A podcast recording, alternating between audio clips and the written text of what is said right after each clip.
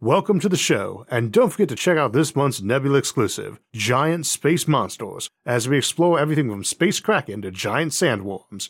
To get access and help support the show while hearing every episode early and ad-free, plus hours of bonus content, check out go.nebula.tv slash Isaac Arthur and use my code Isaac Arthur.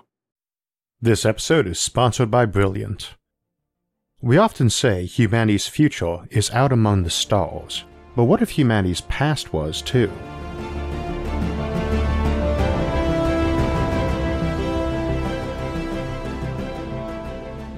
Back in the 17th century, Nicholas Steno, a Danish scientist with a heavy interest in anatomy and geology, and later a Catholic bishop, noted that there was a connection between the age and depth of fossils. This gave us the law of superposition, that the higher layers of geological strata are younger than the layers they sit on, and the principle of original horizontality, that layers of strata form as thin horizontal sheets. That seems incredibly obvious to us nowadays, but was quite the conceptual revolution at the time. It sparked a bigger one, as the sheer number of layers began strongly implying the planet we dwelt on was a lot older than we thought. A world predating human history by eons makes sense now, but at the time it was beyond absurd. Needless to say, this vastly older world and universe being unveiled set the stage for Darwin, as we could start seeing connections between fossils and modern life, converging back to some original but different critters. This actually caused a bit of a problem since around this same period we were beginning to get microscopes and realizing that there were a lot of very small organisms, and that many others were not appearing effectively by spontaneous generation or abiogenesis, like bees arising from flowers, flies from rotted meat, and so on. We were getting rid of the idea that life could arise spontaneously from inorganic matter, while at the same time showing a historical convergence back to some original and simple life that would have had to do so. We could hypothesize that all life emerged from a single, simple original life form in the distant past, but that raises the question as to where that life form came from. What caused that original act of abiogenesis, and where did it take place? To this day, we still don't know. We figure it needs to be a place with a decent chemical soup of the right materials and an energy flux to power it all. Tidal pools were popular, and underwater thermal vents are too, and those two basic options, on which there are a lot of variations, vie for position as the lead candidate. There are many other positions, but perhaps the best known of these is panspermia, the notion that life did not originate on Earth at all. Now, as this is our topic for the day, inside the wider umbrella of the Fermi paradox, to which it is inextricably intertwined, I should note panspermia has quite a few variations too, and that it is indeed an entirely solid basic theory, and in fact very easy to prove. Some versions are not only valid models, but demonstrably correct, which I'll explain in a moment. Panspermia has often been associated with some fairly fringe theories, and some versions of it are indeed rather fringe, but those give it an unjustified bad reputation. I also want to note that while we're interested in how life arose on Earth, Whatever happened here is not necessarily what happened elsewhere. The probabilities for each method producing original life are unknown and would vary from planet to planet. So if life arose here in tidal pools, it wouldn't mean that a planet with a smaller moon but more tectonics might not have had life arise by thermal vents. Similarly, we have no idea what the odds of spontaneous generation are, they really could be so small that the odds of it happening on any planet in the galaxy in a billion years are next to zero, or so high that it happens almost everywhere. One method might be whole orders of magnitude more likely than others, so that it's effectively the only realistic way. Or they might be close enough that, say, tidal pools were more likely than oceanic thermal vents on Earth, but the dice came up for thermal vents anyway we might end up concluding it was the former off a model showing it 100 times more likely, only to later find out that even so, the less likely one did happen first. And first is all that matters, because once the ball starts rolling, even though spontaneous generation could occur again, that first life will have the advantage if it can migrate to the various niches where the other form can spontaneously occur before it has taken root.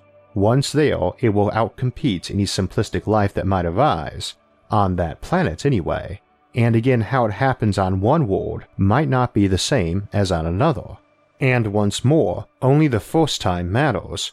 Earth could easily have had life arise in its most basic form via multiple methods, many, many times. Except with panspermia, though, since that tends to assume planets get infected with life that started out in a wider void. And I mentioned a moment ago we can confirm this theory is at least partially correct we have a notion called soft panspermia, which is itself rather variable, and it's less a question of if it's true as it is to what degree. For plants to develop life, for instance, they must have certain chemical elements, and enough of them to produce a decent concentration for primordial soup, and most of those did not exist in the early universe. Giant stars exploding and seeding later generations with heavier elements is an example of soft panspermia, Giant stars detonated and spread heavy elements over many existing and future star systems, creating the soil in which the seed of life could originate. This is not the full extent of soft panspermia, though, because we noticed about half a century back that interstellar dust contained a lot of organic molecules. Now, that can be a bit confusing to folks sometimes who are a bit vague on what organic molecules are. They are defined as molecules including carbon, though not all carbon based molecules count. Carbon monoxide and carbon dioxide, for instance, are not considered organic, which is interesting since carbon dioxide is so heavily wrapped up in biological processes, and carbon compounds like diamond or graphite aren't considered organic either. Needless to say, this all assumes carbon based life. Silicon based life would technically be inorganic, and there's obviously a bit of a tautology in the definition. Some are trivial too. For instance, the first we detected was way back in the 1930s and was simple carbyne, which can be nothing more than a single hydrogen and single carbon atom bonded together. Such a molecule is highly reactive, so would not last long on a planet where everything is stuffed together to react with. But in the interstellar medium, it can last quite a while, with everything spread out, and we believe now that it is created by ultraviolet light from stars, which they're not shielded from like we are, with our thick atmosphere blocking most UV from reaching us. We've since detected a lot more elaborate molecules than that, like formaldehyde, pyrene, and even buckyballs, one of those inorganic carbon molecules, and one that interests us heavily for nanotechnology, but which some have been suggesting might be vital to forming life. Another thing common in space is also water. Indeed, it's incredibly plentiful, and we have good reason to think all of ours on Earth is extraterrestrial in origin. The current theory posits that Earth's atypically large molten core and moon both resulted from an earlier, slightly smaller Earth being hit by another planet, Theia, jettisoning vast amounts of materials into space, some of which coalesced into our moon, but any atmospheres or oceans we had at the time would have been gone. Indeed, the Earth spun a lot faster then, the day was perhaps 12 hours long, and the moon was a good deal closer to us. With a bigger core comes more tectonics, with a big close moon and short days, more tides, enhancing both the tidal pool and thermal vent theories of abiogenesis. But there would have been little atmosphere or ocean back then, and we think it was regenerated by comets and asteroids hitting us in what is called the Late Heavy Bombardment, comets that would have contained more than just water. We'll come back to this in a moment, but let's talk ice and water first. In the early universe, there wasn't much more than hydrogen and helium, though there were still trace amounts of other matter, in the very early universe, though, space was not this big, cold, empty place we think of it as nowadays, about 14 billion years after the Big Bang. About 14 million years after the Big Bang, the whole universe was smaller and warmer, about the temperature of a warm bath, and again it also had water. It's been suggested that life could have originated all the way back then. Things were warm and tight, and you could have immense spheres forming with trace heavier elements scattered throughout, or even clumping up. This is sometimes called the habitable or bathtub epoch, a period of several million years, and indeed likely a bit longer since any large clumps of matter would have had gravitational heating and cooled more slowly. There would have been little heavy elements. Of the six primary organic elements, carbon, hydrogen, nitrogen, oxygen, phosphorus, and sulfur, or CHNOPS, only hydrogen was common. The CNO isotopes are thought to have been only about one quadrillionth as common as hydrogen, and phosphorus and sulfur would have been even less common. Of course, that's not as small as it sounds, since all of these still only make up a trace amount of our universe, and places like Earth obviously exist, where hydrogen is not that common and helium is quite rare. While the universe cooled a lot before the first stars formed over 100 million years later, it's conceivable that some pockets of matter from that bathtub epoch might have stayed warm enough to cuddle a corner of early life till those first stars went supernova, which would have been quite quick. And one can imagine them absorbing materials and energy from such blasts, and even being scattered in some cases. Clumps of life frozen inside icy bodies, wandering space to land on early planets. For that matter, one version of panspermia, known as radiopanspermia, notes that very small particles, those on the micrometer scale, can be pushed at high speeds between solar systems by radiation pressure, and though we do have organisms in that size range, they wouldn't have any protective sheath against radiation damage if they were that small. This is one of the oldest panspermia theories, dating back to 1903, before we had special relativity, any clue how stars worked, or even what our galaxy was. And I have to say that while the idea is neat, it's not terribly likely. While this bathtub epoch is a more modern concept that would potentially put panspermia far sooner in the age of the universe, it's also probably not very likely. However, it does take us into one of the primary panspermia concepts, which states that very simple life formed on comets, and those comets transported such life to Earth by crashing into the Earth's surface. The primary panspermia concept asserts that actual life, not merely organic precursors of life, formed on these comets. Such comets, carrying both water and these life forms, would have gradually built an ocean on the Earth and also would have seeded them with life. Thus, this concept lets us kill two birds with one stone by explaining both where the Earth's oceans came from and also how life got here. However, the bathtub or habitable epoch in the early universe does raise one key problem often expressed with panspermia, which is that it isn't so much a first cause as punting it back from primordial Earth to a more distant time and place.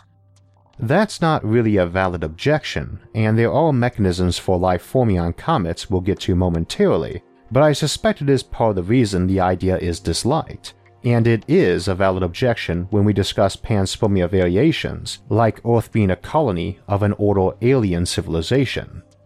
We discussed the problems with that in the Ancient Aliens episode, but they don't apply to simple organisms being birthed in cosmic dust and landing on Earth. Moving the location where life first emerged to comets isn't any stranger than moving it to deep sea thermal vents that migrated to higher regions of land and sea in that regard. And yet we have a very obvious way to get a chemical soup and a power source on a thermal vent, and in the mixing and draining and refilling of tidal pools. What about comets? First, we need to consider volume, or for comets, more surface area. Comets were much more common in the past when the solar system was younger and more cluttered with objects that hadn't merged with each other yet, and the Kuiper Belt, a vast body of icy rocks out past Neptune, vastly dwarfs our asteroid belt in size and mass. Though both are small compared to Earth's mass, we believe the Oort cloud even further out may dwarf Earth in mass, and more importantly, Earth's mass is irrelevant to the equation. You can't calculate probabilities for life off the volume of the Earth or even its oceans, Rather, you're talking about that tiny volume in tidal pools on the coast or surrounding a thermal vent before growing too dilute in the ocean around it. There's not that much water around a vent or in a tidal pool compared to the ocean.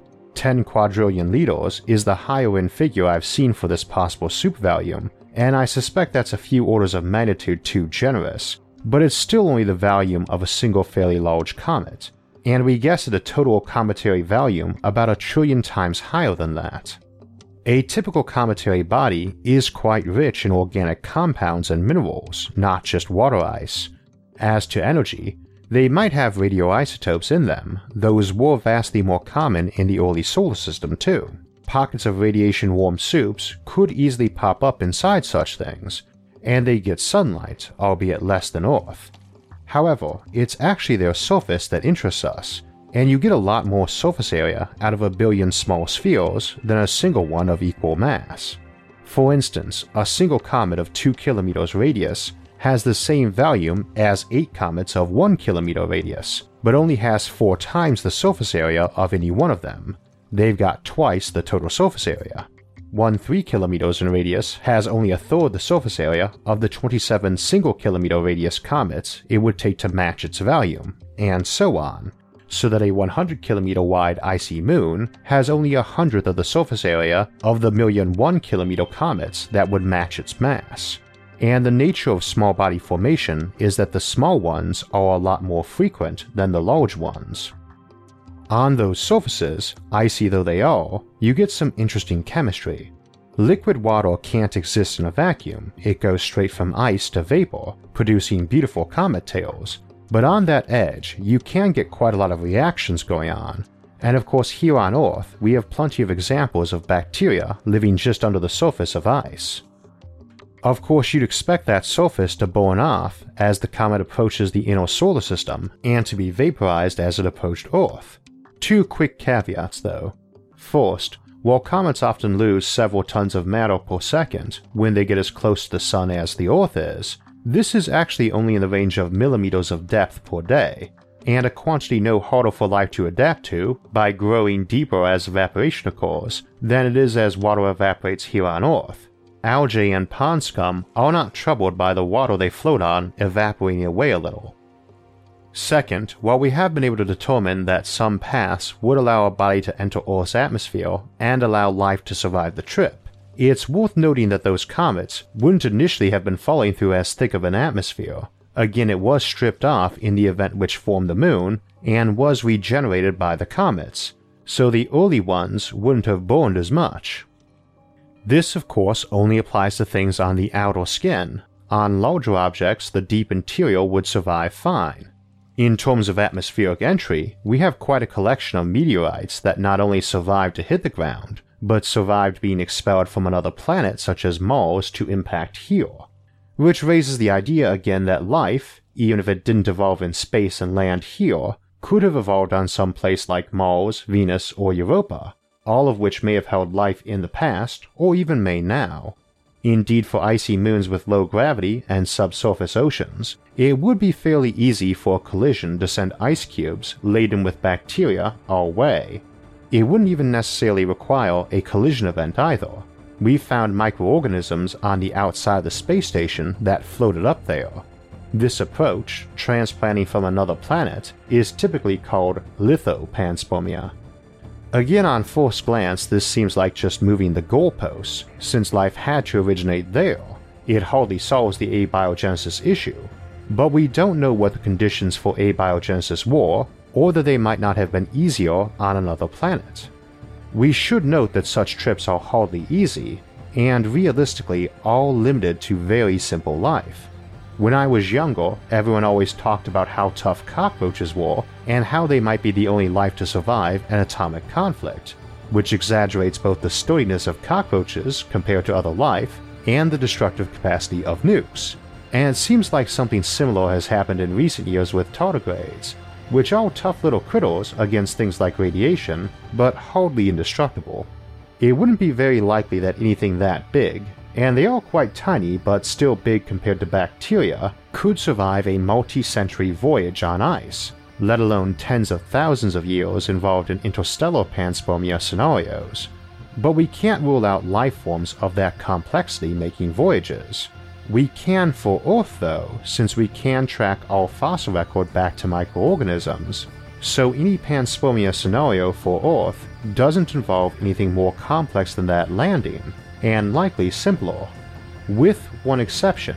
There's many ways stuff can land on Earth, and one is obviously in a spaceship.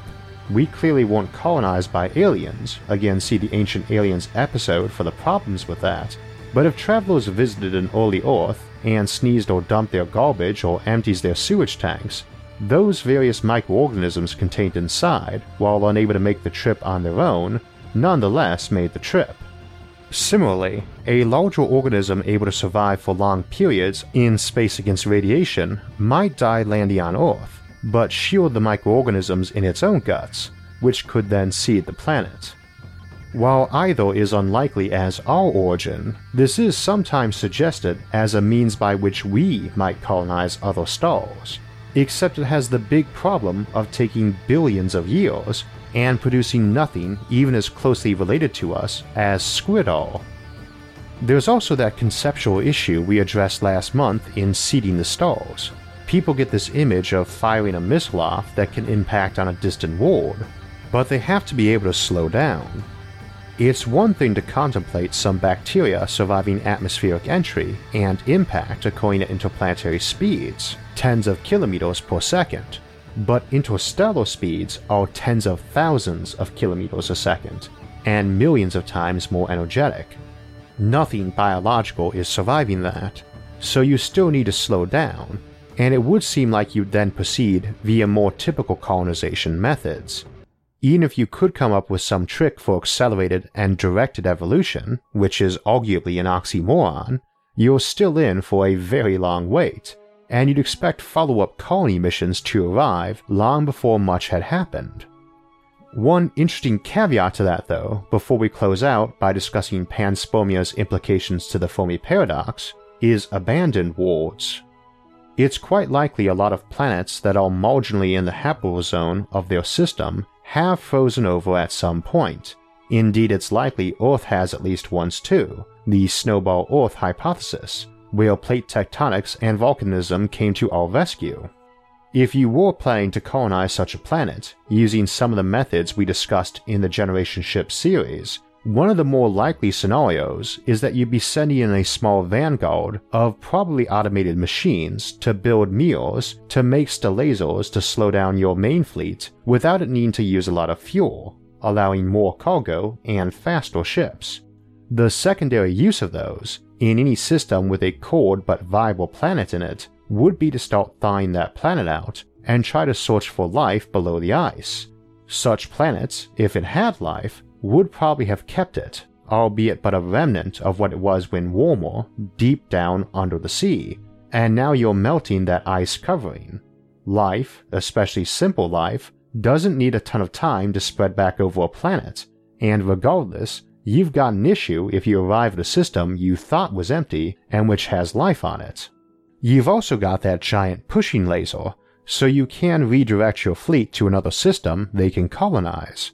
And since that colony ship probably has legal claims on that planet, I could imagine it being abandoned for quite some time as people try to deal with the legal issues, usually a slow process, even when there aren't centuries of light lag involved on any communication not to mention travel times. This is an interesting in between case for panspermia, bordering uplifting, since you discover that life by radically altering the environment, and it could be quite complex life too, not just simple organisms. It also wouldn't be hard to imagine that samples might be taken, studied, and planted on new worlds. Indeed, that might be fairly normal for colonial approaches like the Gardener ship, which we'll discuss next week.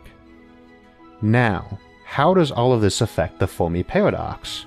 The apparent contradiction between just how old and big the universe is and its absence of intelligent life.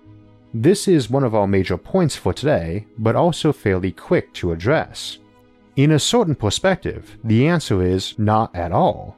Even in versions like radio panspermia, which might permit vast clouds of life to seed a whole galaxy, there's no real change in our basic assumption that intelligent technological civilizations are rare.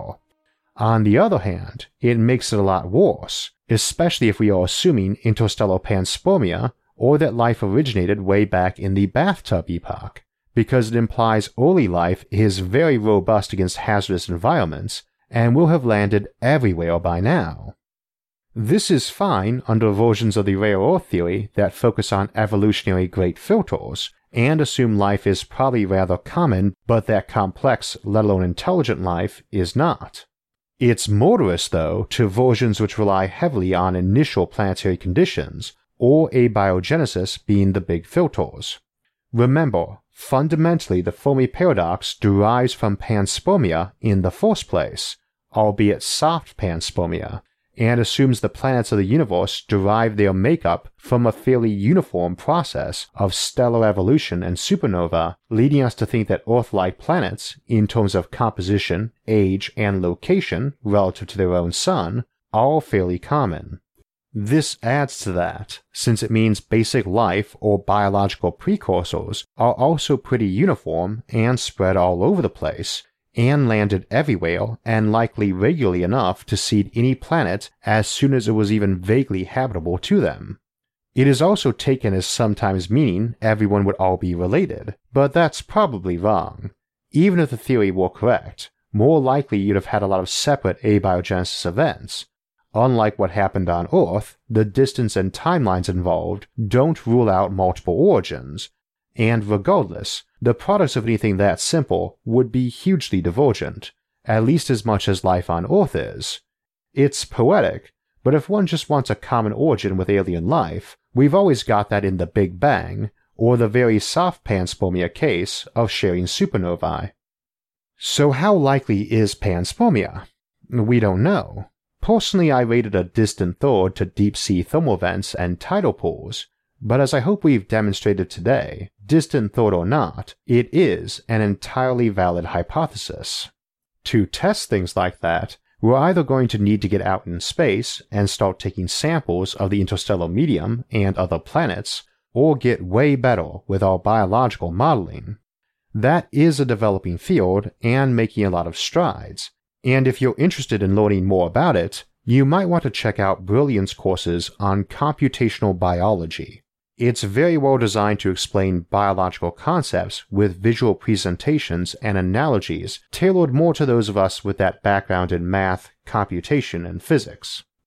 If you'd like to learn more about that topic and others, and do so at your own pace, go to brilliant.org slash Isaac Arthur and sign up for free.